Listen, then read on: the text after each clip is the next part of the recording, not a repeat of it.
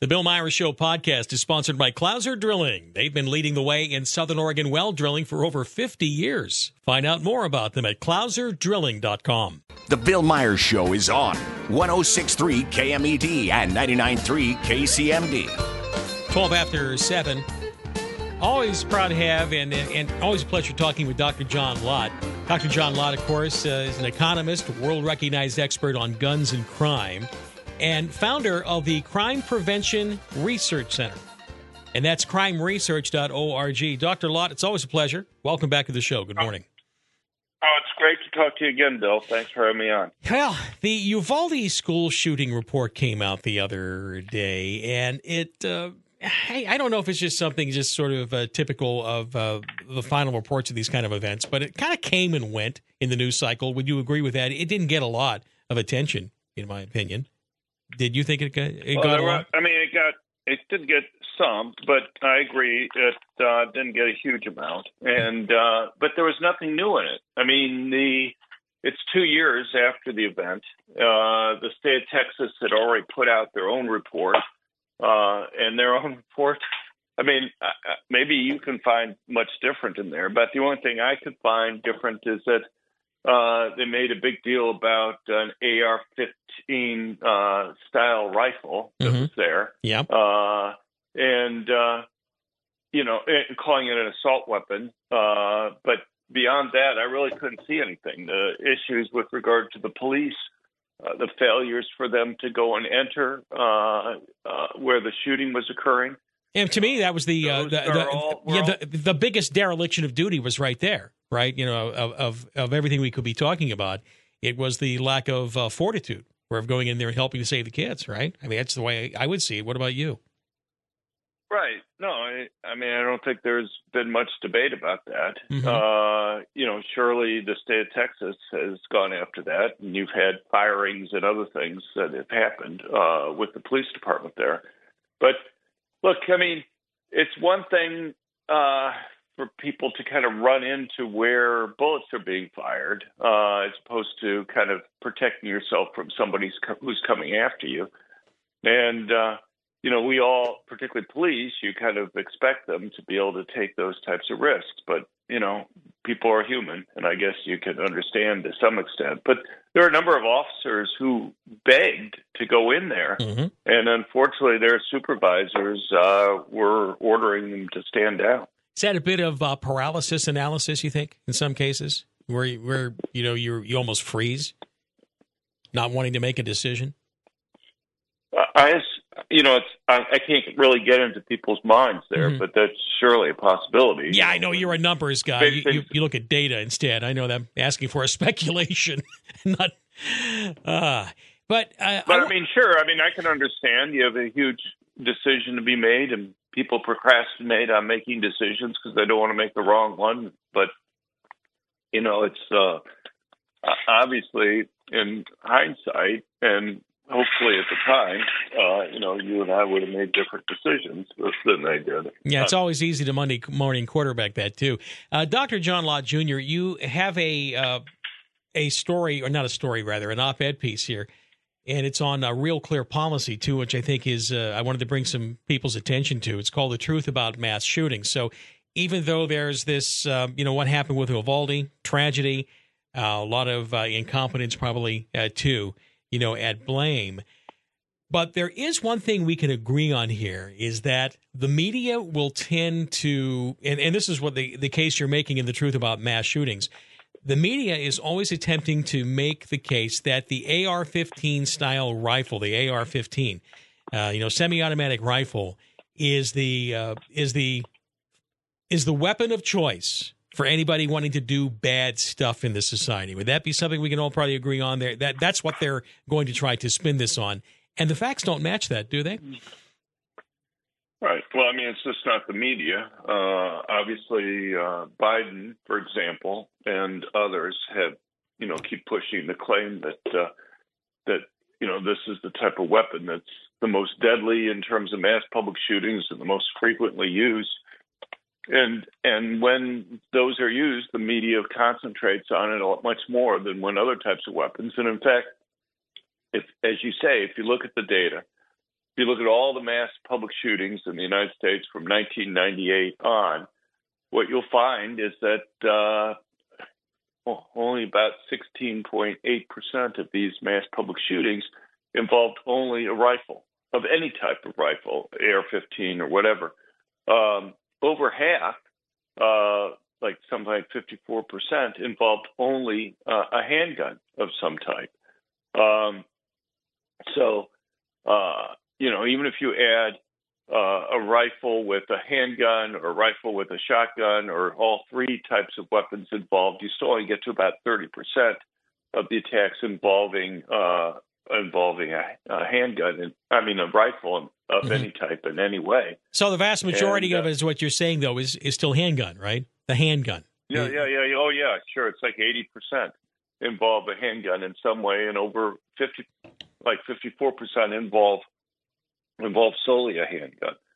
So I mean that's uh but you know also if you look at the deadliest shootings, the deadliest shootings aren't the ones that involve solely a rifle. The deadliest shootings are the ones that involve multiple types of weapons, handguns and uh, rifles and shotguns. Mm-hmm.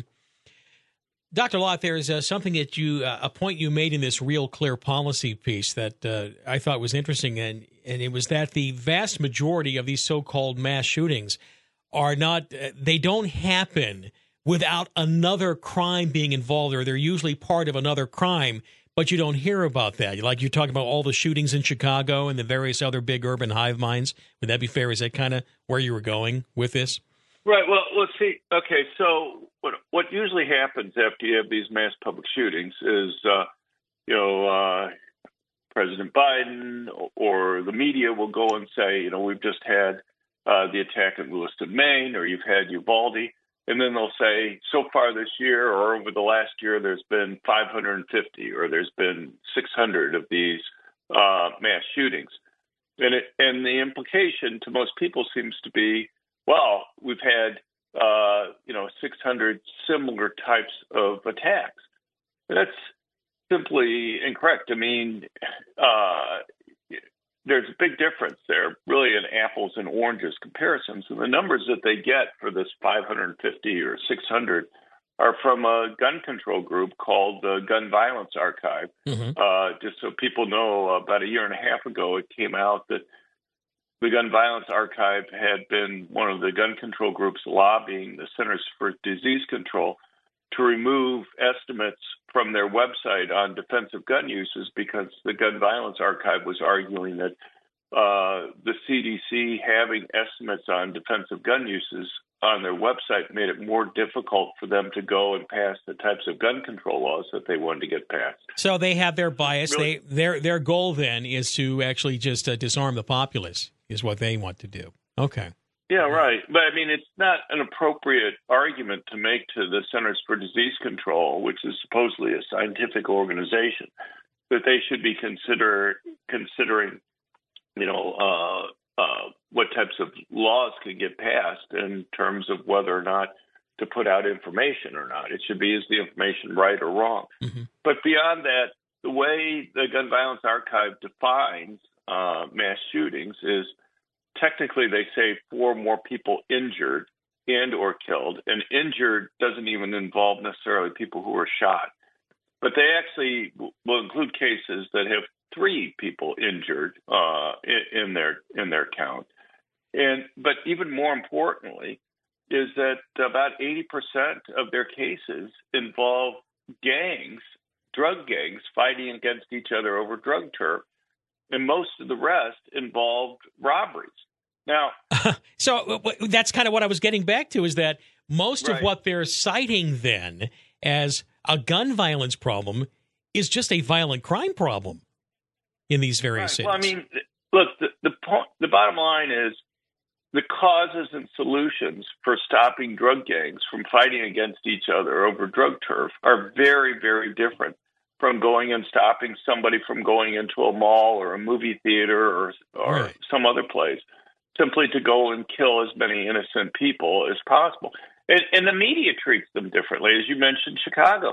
So the media may say there are 28 shootings in Chicago over the weekend, but they don't give coverage on each of the stories that are there because you're overwhelmingly talking about drug gangs fighting against each other over drug turf. And the media knows that two gangs, drug gangs fighting against each other, just doesn't create the same interest on the part of the public. Well, well, the other going and trying. Well, there's another aspect to this too that I would dare say, Doctor Lott, is that when you hear about uh, rival gang banging uh, drug gangs, you know, in your neighborhood, you're more likely to think, you know, it may not be such a bad idea for me to uh, arm myself too, just in case in my neighborhood. Right. It, actually would tend to uh, drive the narrative uh, of the need to be able to defend yourself in those neighborhoods too, and and maybe that's why they don't want to cover it to the same extent. I guess. Well, I mean, I, I guess I would say when you have these mass p- public shootings, and these guys seem to pick these gun-free zones uh, virtually always for doing it. Right. Uh, you know, you see a big increase in interest in concealed carry afterwards too. Yep. So I don't know if that it would make a big difference there. I mean, I understand what you're saying, but the uh, um, you know people, you know, you, you so, for example, uh, the October 7th attack in Israel, where you had the terrorists come in and, and, and shoot at people at the at the concert and other things, uh, Israel had over the years tightened, you know, significantly their gun control laws. Mm-hmm. There are a mm-hmm. lot of people who wish that somebody was armed uh, at the concert there, and immediately afterwards, Israel dramatically loosens up its uh, gun control laws. And, uh, you know, it's just when you have these types of terror attacks, and I'm not really sure what else to call these mass public shootings, uh, you know, you people want to be able to protect themselves. These killers may be crazy in some sense, but it, you and I have talked about many times. They they want to commit suicide, but they want to get media attention. And they know the more people they kill, the more media attention that they're going to be able to get. And so they go to a place where they know their victims can't defend themselves because they realize it will be easier for them to go and uh, and kill lots of people and get media attention than if they go to a place where their victims might be able to defend themselves, particularly victims with concealed handguns that they can't identify beforehand who will be able to protect themselves. All right. Dr. John Lott, Crime Prevention Research Center is his uh, his main website, crimeresearch.org. The uh, conclusion on your real clear policy op-ed, though, is uh, is very sound, though, because media, though, wishes to convince us or or or condition us to think that mass shootings like Uvalde are actually quite common, but that's not the reality right? I just want to be clear. The data shows yeah, it yeah, very right. clearly, right? Look, right. Look, I mean, everybody gets. I mean, nobody wants anybody to get killed, even rival drug gang members fighting against each other. But you know, how you're going to stop drug gangs fighting against each other or getting weapons is very different than than what you're going to do to dissuade somebody from public places simply with the notion of trying to kill as many people as possible. Yeah, and the thing is, though, that when you when you take Uvalde type uh, tragedies and then you combine it with all the 80, 90% of the drug gang banging and violent crime right. and robbery statistics, it certainly makes your gun control statistics uh, look a lot better, right? You know, that's what that's all oh, about. yeah, sure. Well, mm-hmm. look, if you look over the years from 1998 through the end of this last year, there were between one and eight of these mass public school shooting or mass public shootings. So, if you define a mass public shooting as four or more people killed in a public place, not involving a drug gang fight over turf or a robbery, you're talking about between one and eight a year. On average, it's a little bit over three a year that's occurring there. Mm-hmm. So, I mean, I rather than three, an average of three plus a year, I'd rather it be zero. But it's a lot different than the 550 or 600 uh, that the Gun Violence Archive is putting out. The media, the media just unquestionably uh, uses the Gun Violence Archive numbers. They never, uh, you know, all the major news media outlets from, uh, you know, you know, ABC, CBS, NBC, the New York Times, the Washington Post, the LA Times all of them uh, constantly reference uh, the gun violence archive. None of them ever identify them as a gun control group. Yeah. None of them uh, go and explain uh, what's included in their numbers. They just say, you know, we've had uh, a mass public shooting, you know, like Uvalde or whatever, and there's 550 or 600 of these that have occurred over the last year. All right. Dr. John Lott Jr. is uh, with me once again. I th- appreciate your take on it. Great piece on uh, on Real Clear. And uh, we'll link to that, but also crimeresearch.org. It's good to know. Thank you so much for having been on, and we will always have you back. Keep doing the research because the data is important. Thanks for the call there, Doctor. Be well. All right. Thank you. It's 728 at KMED, KCMD. Are you adventure ready? Oregon Truck and Auto Authority is your source for overlanding, off road, and outdoor lifestyle products, featuring quality options for rooftop tents, racks, bumpers, winches, and recovery gear, LED lighting, dual battery systems, onboard compressors, cargo cases, coolers, and refrigerators. They also offer camp stoves, scuttles, fire pits, tables, and chairs so you're prepared once you've reached your destination. Stop by Oregon Truck and Auto Authority, your Department of Adventure. If you farm and ranch, there's always an off season to do list. Two Dogs Fabricating can check some of those boxes so you're ready for spring. Two Dogs expertly repairs busted equipment, fabricates new implements to meet specific needs, and modifies and strengthens your current stuff to extend its life with expert shop work to avoid time consuming field repairs. Two Dogs fabricates custom gates too. So if you have an idea, sketch it out on a napkin and bring it in. We'll take care of the rest. Two Dogs Fabricating on Bryan Way off Sage Road in Medford. Johnson Builders is the leading authority of post and frame construction in Southern Oregon and Northern California for over 20 years. Save on shops, garages, barns, and covered riding arenas during their winter sale. For commercial, industrial, or residential, they have you covered with the lowest pricing of the year while the winter sale lasts. Visit www.johnson.builders or check them out on Instagram at Johnson Builders Corp for ideas on your project. Financing available. Johnson Builders, building for your future.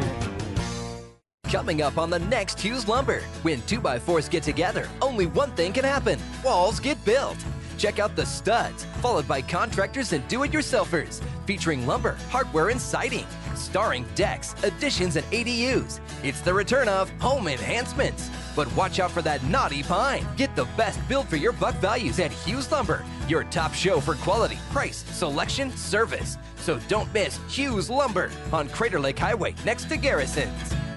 One of each. Soul VIN 224482, MSRP 21615, 3500 due, Sportage VIN 69157, MSRP 3390, 4399 due, 10k miles per year, zero security deposit, all incentives and discounts to dealer, plus tax, title, license, 150 registration processing fee. Trading in a vehicle will not eliminate your debt. Negative equity applied to new loan balance ends 13124. With brand new Kias starting at 159 a month, it's time to get more in 24 at Kia Medford. More savings, more selection, more for your trade. Rush in now. Get a new 2024 Kia Soul LX Automatic, just 159 a month lease, or a new 2024 Kia Sportage LX all-wheel drive, only 199 a month lease, both for 24 months. Ready to get out of your current lease or loan? Once we make a deal, we'll pay off your trade no matter how much you owe. Need credit? Go to KiaMedford.com to get pre-approved in less than 30 seconds with no effect on your credit score. Get more in 24 with Souls 159 a month, Sportages 199 a month at Kia Medford. Click KiaMedford.com. KMED, KCMD News, sponsored by Millette Construction, specializing in foundation repair and replacement. Get on solid ground by visiting MilletteConstruction.com. Good morning. I'm Marcus Veal with your NBC5 Morning News Update. Josephine County Sheriff's Office made an arrest in connection with two stolen vehicles. Deputies attempted to conduct a traffic stop Tuesday on two stolen vehicles on Fish Hatchery Road when they increased speeds to get away.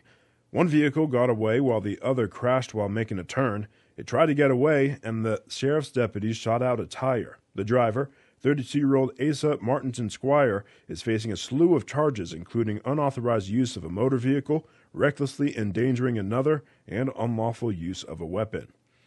Ashland had its annual town hall at SOU last night. Interim city manager Sabrina Cotta joined Mayor Tonya Graham in hosting the event.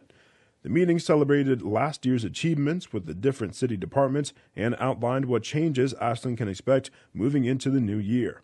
Mayor Graham says she's confident with the city that the city can meet its goals in 2024. Award ceremonies also took place for two prominent city volunteers, and the event ended the night with a raffle. The two hour long meeting also focused on volunteer opportunities and the importance of community connection. Mayor Graham says she wants the community involved in making improvements to Ashland moving forward.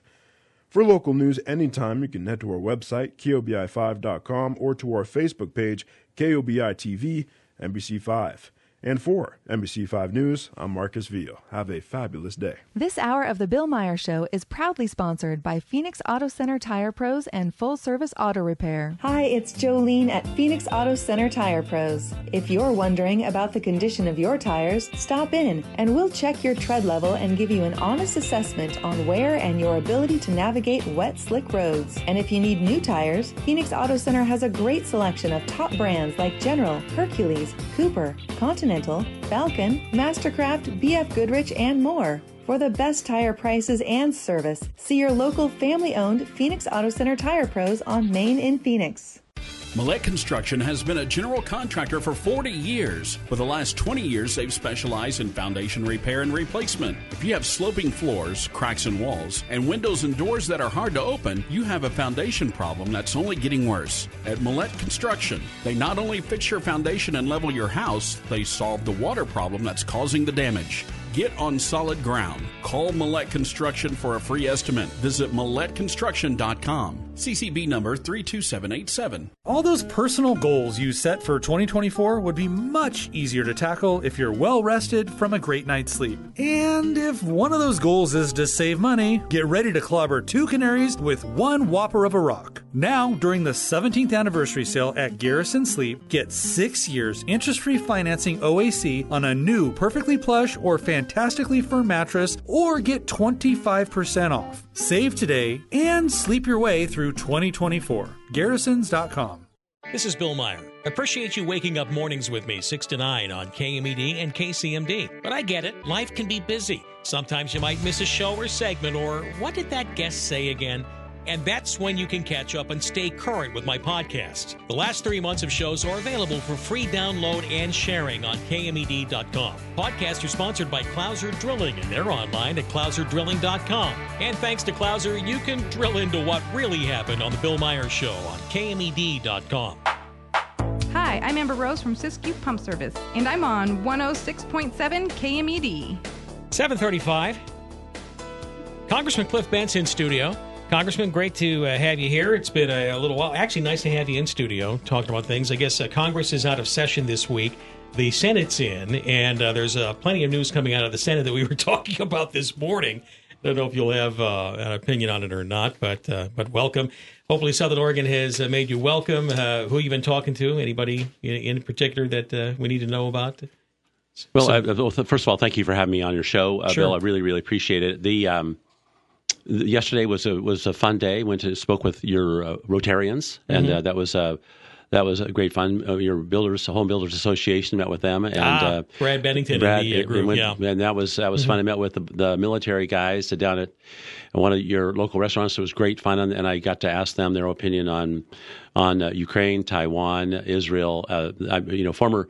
Uh, And some still um, uh, active uh, uh, military people, their their opinions are very very valuable to me, and they're the ones that help identify and uh, select the folks that are going to go into the service academy, and the ones that want to go to West Point or want to go to Annapolis and those those uh, wonderful schools. So anyway, it's been great. Okay, Congressman, uh, a lot of things uh, going on here with um, the budget. Of course, there was the uh, CR, and and of course, you know that is, and we kind of term that in the in the regular. You, you're kicking the can, right? You know, you're having to kick the can because you're not able to do uh, regular budgets in regular order, right?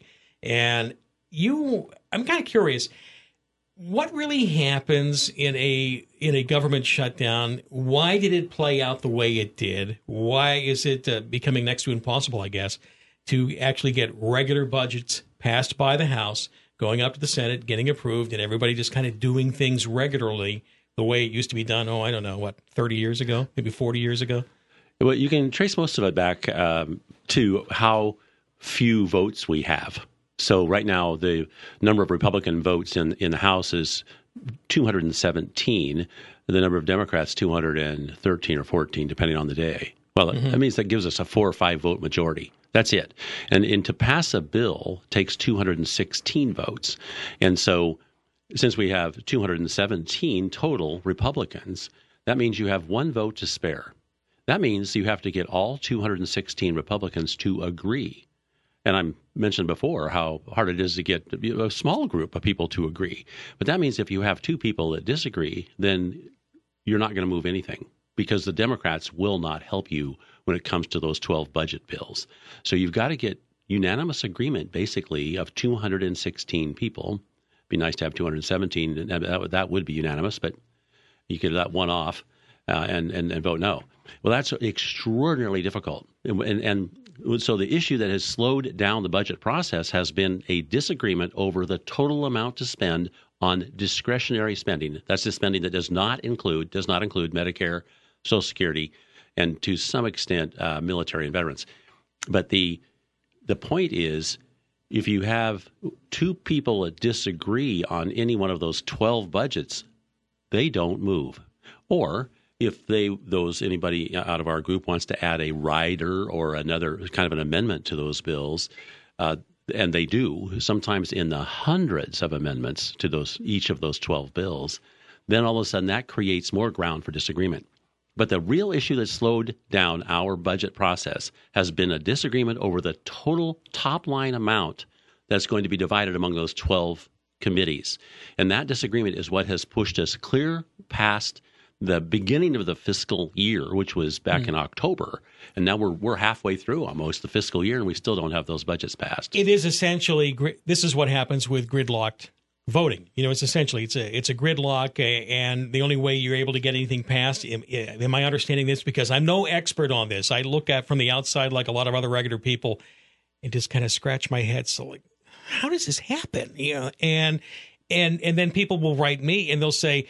Well, you know, come on, Cliff's got a majority there, and and I will say, yeah, he's got maybe one or two, you know, and then everybody has to agree. So everybody has to agree. Yep first uh, and trying to get 216 people to agree on most of uh, on any one thing is very very difficult. Right. And all it, and, and, by the way, you know the one part we didn't even talk about is that the rules that say that uh, what does it take one or two uh, congressmen to uh, vacate the chair uh, one. the one. one. Yeah. So one person stands up and says, "Mike Johnson, you're out."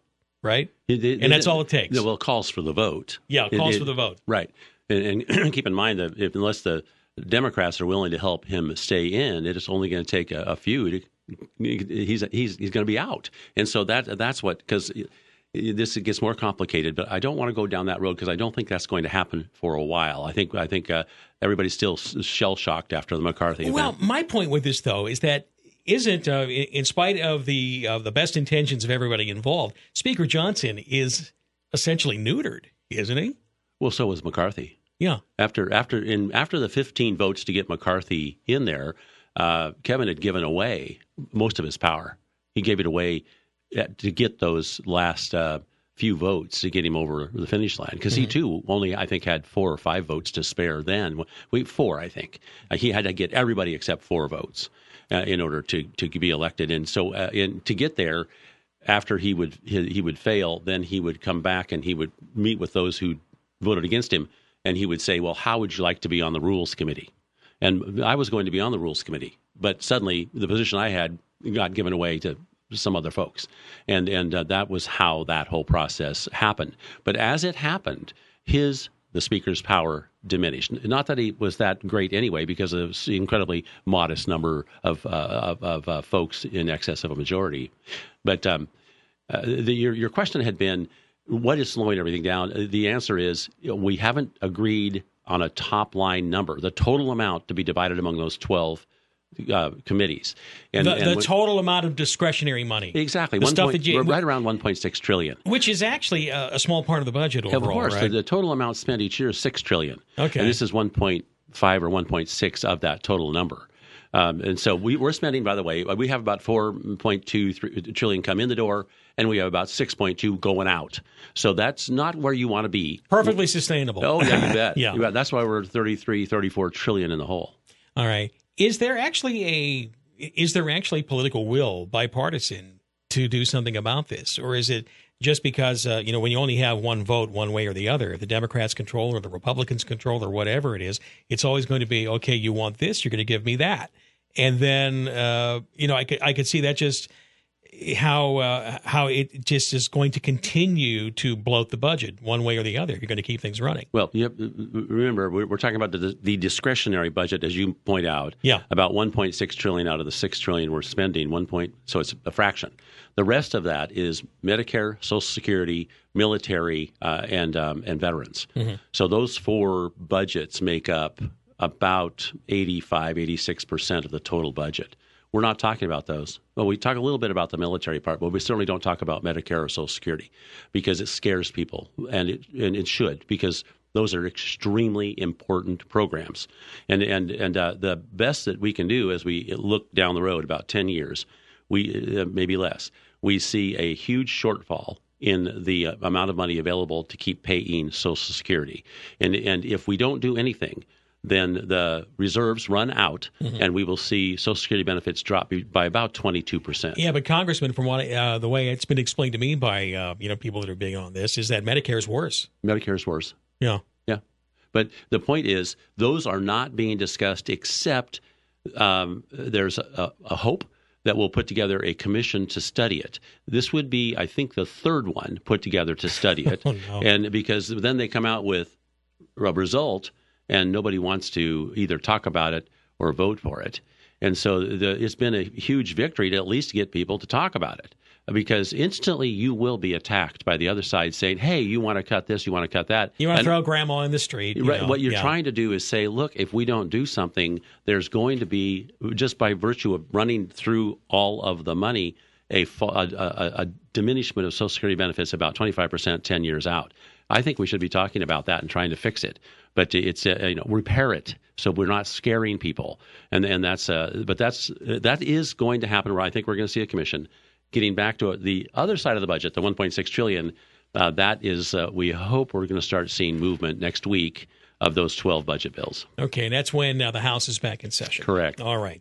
Uh, Punchbowl News was reporting this morning. I'd mentioned this to you when you first uh, came in here about Senator Mitch McConnell and uh, more or less, uh, you know, the turtle coming out and saying that uh, there's not going to be a border deal. And, and, I'm just going to read it to you, all right? Just get yeah. your reaction because I know the border's been a big deal with you, and you made this very clear, okay? Yeah. McConnell tells GOP senators that before border security talks began, immigration policy united Republicans and Ukraine aid divided them. Politics on this have changed, McConnell said, of solving the crisis at the border. That's because former President Donald Trump wants to run his 2024 campaign focusing on immigration. This is what the report says. And McConnell said of Trump, we don't want to do anything to undermine him. That's what the report is uh, this morning, which is uh, which is quite interesting. Now you know darn well that uh, McConnell knows how to count votes. You even even said that yourself, probably the best uh, vote counter of of them all. And yet, didn't the House uh, go a long way to passing HR two and, and and sending that? I mean, is this all dead and gone now? Uh, what are your thoughts on this? So HR two passed uh, a year ago almost. Yeah, um, I helped with an amendment to it, um, supported it. We passed it. It went to the Senate, and it sat. Uh, we hope on the desk and not in the in the uh, round file um, uh, next to Schumer's desk. Uh, mm-hmm. Or, we hope he actually still has it in front of him. He's ignoring it. He doesn't think that it could ever, in its entirety, pass uh, the Democrats. And uh, he's probably right. He's though. probably right. Yeah. Um, what's happened then is uh, Jim Lankford, senator out of Republican senator out of Oklahoma, uh, was tasked by McConnell to try to work with the Democrats to put together some sort of a partial.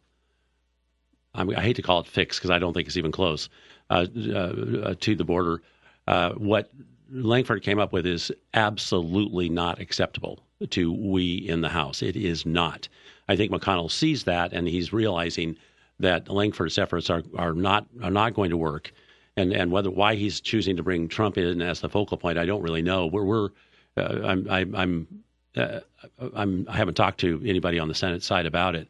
I simply know that that which Langford has worked out is not going to work for uh, us in the House, and and that's really uh, sad because we only control one half of one third of the government, we Republicans, and barely with a few votes that we And like you said, like one or two votes. Right. Yeah. But we have to do something on the border. I just returned, as, as you know, from my fourth trip to the border, and um, with with Speaker Johnson, the situation is ridiculously bad. It's a gaping wound, is what it it's, is. It's uh, it's bad uh, at every level. We have to do something about it. That would require seriously addressing the parole uh, law that allows people to come in and out um, at the administration's uh, wish, and then the asylum law.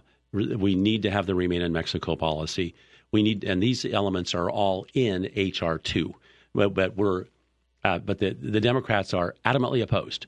What this boils down to, Bill, is that that's this is one of the one of the many reasons I endorsed Trump.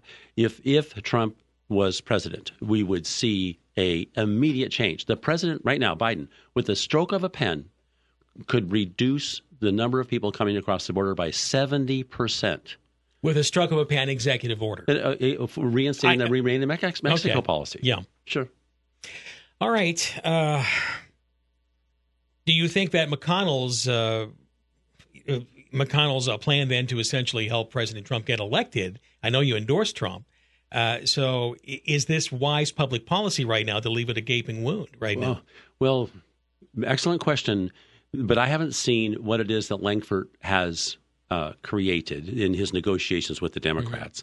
Um, I've heard, but I haven't seen it, uh, that he that the lid, if that's hardly the word for it, of people coming across the border would be reduced from somewhere a- around um, eight thousand a day to five thousand. Oh, that's uh, great. Oh no, Yeah. it's it's it's horrible. I It know. is awful. I was being And- so- sarcastic. and so Okay. this- and then I could walk down through a series, but but these are what I have heard. I've not seen it, but but what I've heard is that which he has negotiated is nowhere close to what we actually need to try to get control of the border.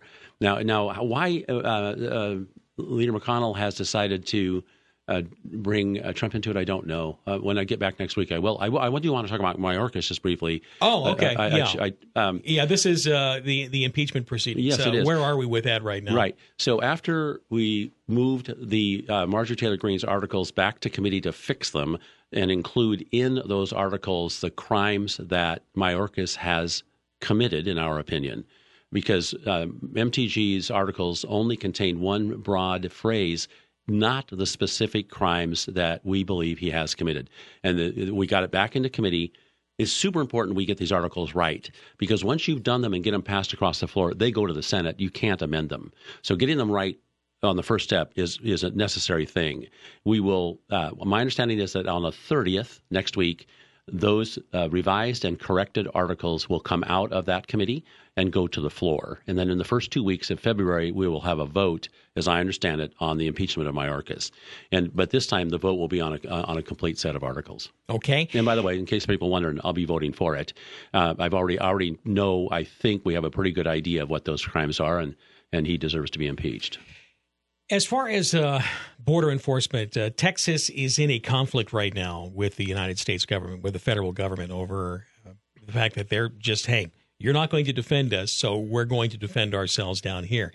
Is there any way that the Republicans in uh, Congress right now, even with a uh, two vote majority, might be able to neuter the federal government's response in going after Texas, at least for right now. You know, if um, you know if we're not able to fix this problem right now, at least allow fe- uh, Texas to do what it can in order to defend itself. I don't know if there's an, any kind of methodology to this, but you know, when you have the Democrats right now calling for the federal government to go and seize and take over the National Guard in Texas, that is not going to go well.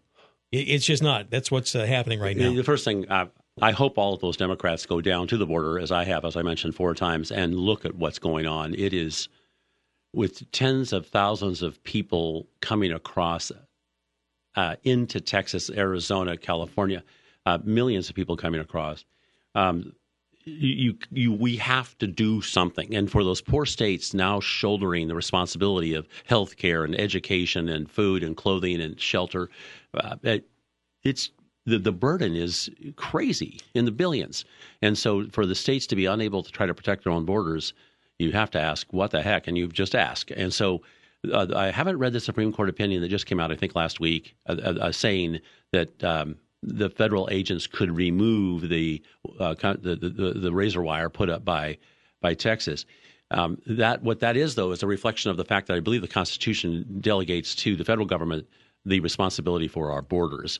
And so, what they're basically saying is uh, the federal government has this probably constitutionally. If that's correct, like I have to read the opinion first, uh, then uh, Congress has little to say about that. And but more to the point, but there is power for a, for a state to go to war to protect itself. That is in the uh, in the Constitution also. Well, Yes, I, I, yeah, I, I, I don't. Th- I don't think. That, I don't think there's a duty to allow your state to be destroyed. I, am yeah. I'm not going to dispute that, but I sure okay. want to look at the, uh, the, at the Supreme Court opinion and see how they how they work their way through that issue. Mm-hmm. Um, I, I, will say that um, this this situation where um, a state is being put at risk by a failure of the president to to do his job, it, it absolutely needs the attention of Congress. But I would go back to the fact that we Republicans control one half of one third of Congress. The rest is controlled by the Democrats. We have one half of the House. We control it. Mm-hmm. But we don't control the Senate and we don't control uh, the, the presidency. So for us to say we can fix the problem between states and the federal government on the border, uh, unlikely, uh, given, and that takes us back to the shutdown, which I, I if, if, I may, mm-hmm. there's a number of my uh, fellow Republicans that very much want to shut down the government. And I've often said it's so easy to shut it down. It's extraordinarily hard to reopen it. In, so if if we, with our little modest majority, uh, decide we're going to shut it down, we have to have agreement among ourselves on what has to happen in order to reopen it. Because it'll take every one of us to vote to reopen it. And if several of us say, no, no, we wanted way more than what we got, mm-hmm. then we can't get it reopened without Democrat votes and that means. And then if you get it open with Democrat votes, you're going to be blamed. You're going to be blamed be for you're working you're with squish, the Democrats. Okay. squish. Yeah. So the point here is, if if if we're if Chip Roy gets up and he yells about how by God we have to excuse me uh, by goodness we have to shut down the government, and and the proper question to Chip is Chip. Do you have an agreement among all 216 of us on how we're going to reopen it? And his answer would be no, because he doesn't have an agreement. I guarantee it because he hasn't talked to me. He hasn't talked to uh, 90% of us. But he's busy attacking those of us who go, wait, before we shut it down, how are we going to re- reopen it? By the way, when you shut it down, military doesn't get paid. The military does not get paid. Two million people, and they're not getting a check. And how are they paying their bills? Many of them with credit cards. What's the interest rate? Pretty high. When they finally, 25%, 20%, 15%, when they do get their money two months from now, whenever we finally get the thing reopened, do they get that interest?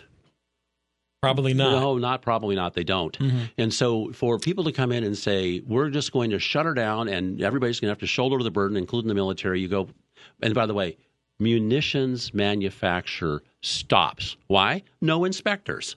And so uh, the kind of stuff, oh, and you know those lines at the airport, the mm-hmm. TSA lines, they get a lot longer because all of a sudden those people, they start taking vacations. Why? Because the Democrats tell them to. And what I'm trying to say here is when you're not in control of the government that's going to shut down, really tough. And I, I, I have this straight from Ryan Zinke, a good friend now, former Secretary of the Interior, who was there during the shutdown that uh, President Trump orchestrated. And Zinke is adamantly opposed to a shutdown. So for, forgive me for rambling on. It's just that uh, this is a, one of those simplistic statements. Well, you need to use the power of the purse to shut down the government. You go, okay, we can shut it down, but please tell me how are we going to get reopened? there has to be a plan to uh, exactly. Okay, what and and you have to be united on that plan. Absolutely. Otherwise, you're screwed. Okay, yeah, there you go. All right, I think I understand that. All right, what should we be looking for next week with Congress going back into session? What is going to be the the big story? The big story is going to be: Can we get together and start passing those appropriations? Those twelve. We've passed about seven of them already. There's five left, but they haven't gone anywhere. They're waiting until we have the entire package to go to the Senate. Have we? Have, do we can we get our 216 votes to pass those remaining five appropriation bills? That's the big deal next week. All right. Congressman, we appreciate you coming in. Know you have other places to go, and uh, have a feeling that no doubt, no matter where you go, there's a, you know, the back of your hair is singed. Would that be uh, fair? well, uh, I'm happy to be here, and particularly on your show, to be able to explain as best I can where we are, and mm-hmm. then I'm gonna, and um, but I'm very happy to be here in the valley. Uh, it's um, you have you have a wonderful wonderful place here. Okay, final question I'll have before you uh, take off and head over to KW or wherever else I know you're making the rounds would be what about um, I know you had your hearings a few weeks ago about the Snake River Dam. And I know it's one of these things where the, it's too late for the Klamath. We know that. We, we understand what has uh, been going on for this. It needed to be a battle that uh, was taking place 20, 30 years ago. Is there juice to protect the rest of the hydroelectric infrastructure here, including with the Columbia and the Snake River? Or is this still on the chopping block, even after the hearings? It's absolutely on the chopping block. And what we have to be doing and continue to do is call out as loudly as we can to the Biden administration and the environmental interest to take out all of the dams on, on those systems. That's their that's what they want to do, and, and no more dams. that's their goal, and that's why I was so happy to be chair of the, the subcommittee on water, wildlife, and fisheries to to be able to call this out. Okay, President Trump would uh, or could put a big dent in this, correct? Huge. Okay, point well taken. Thank you very much. And uh, thanks for dropping in, okay? Thank you, Bill. Congressman Cliff Bentz, it is 758 KMED in KCMD. Happy holidays from Collaborative Publishing Solutions. This holiday season, CollabPub would like to thank our sponsor, Team Senior Referral Services. Team Senior Referral Services can simplify your search for assisted living, memory care, and adult foster homes, in home care, and home health. And their services are 100% free. Visit them online at teamsenior.org or call today at 541 295 8230. And thank you again for sponsoring Collaborative Publishing Solutions. Hey, hey, hey, it's 2024, and I want to help you buy a new Ford or new to you certified pre owned vehicle. Joel here from Butler Ford and Truck Center with the new year discounts and low rate financing. Let's make your new Ford an F 150 XLT 4x4, where I've got 60 month financing at 3.9% plus 5500 in total discounts and rebates. One more time on that rate 3.9 for five years. That's how Ford trucks cost less in Ashland. I've got low rates on big discounts on Ford Escapes and red hot Ford Bronco Sports. The Bronco is a fun one to drive. Come check it out for yourself in Ashland. I'll show you. I've got acres of Fords and certified pre-owned, so come down and we'll help you find the vehicle and payment that are, well, right for you. Remember, Butler says yes to low interest rates. Butler says yes to big discounts and rebates. Butler says yes to giving you more for your trade. Remember, Butler Ford and Truck Center. We're only 12 minutes south of Medford, right off of exit 19, where you already know. We've got your truck, your SUV, your certified pre-owned, and electric vehicle. Discount after all four rebates and dealer discounts. 60 monthly payments at 1837 for 1000 finance and approved credit. Stephen Westfall Roofing Inc., Southern Oregon's roofing experts, want to serve you. This family owned and operated team of experts would love to help you feel safe with a long lasting roof over your head. From estimate to install, you'll be amazed with the workmanship this team provides. New construction, re roofing, tile, metal, composition, skylights, and tunnels. Westfall makes it happen. Stephen Westfall Roofing Inc. gets it done. No more leaking, no more squeaking, safe and secure. That's the Westfall way. Call today, CCB number 230804. 1063 KMED, 993 KCMD, and this is the Bill Meyer's Show. It's 8 o'clock, KMED, KMED HD1, Eagle Point, Medford, KCMD, Grants Pass. Brenda's here. Hello, Brenda. And uh, I did not have time for calls for the congressman because I don't have a call screener. And gosh, it's just you got 15 minutes, you just got to roll, you know. But uh, what would you have asked if you had a chance or commented on? Well, a couple of things. Uh, one is the Social Security and Medicare situation that we've been told it's going to end. Mm-hmm. And um, we senior citizens have paid into Social Security the whole time that we have worked, as did our employers. Yet that is given free to the illegals, which just, I don't understand that. They've never paid into it, so they're freeloaders. And the other situation is Medicare. Um, what a lot of people do not know is that we on Social Security have to pay for our Medicare. It comes out of our checks, either that or yeah, but that's that's just your premium. That's just your premium. It's so far upside down, though, Brenda. There's there's no oh, way of uh, uh, of getting around it. And the thing is, you know, we paid in. I've paid in. I look. I look at my thing. You know, I paid in. There's a hundred thousand. I paid in like a hundred twenty five thousand on my side. The employer probably kicked in another hundred and a quarter. You know, the same thing. You know the way that is. It was all spent back then.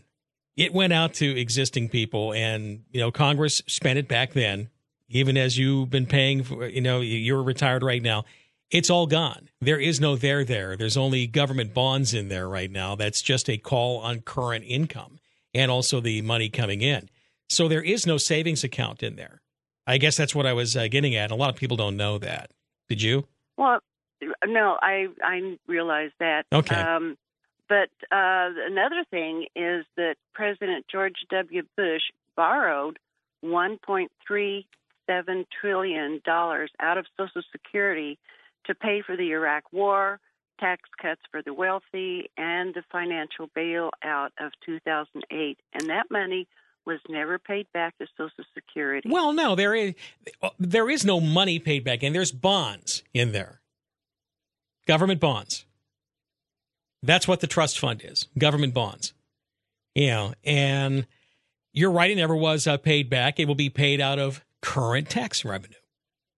right. That's that's the way. All all it is is a is a special IOU, and uh, and these are bonds that are not marketed out there. I don't want to get off into the weeds on it right now, but you know, at some point there is going to have to be the conversation. Uh, retirement age of 65, 66. I think my full retirement, as an example, is 67 and a half. You know, that's the uh, you know the longest for me with people uh, living to be into their 80s and 90s right now, I, I don't think you can have uh, a culture that's going to say you retire at 65 and you're going to be on uh, Social Security for 25 years. I just don't think it's, you know, uh, it, it, doesn't pencil financially.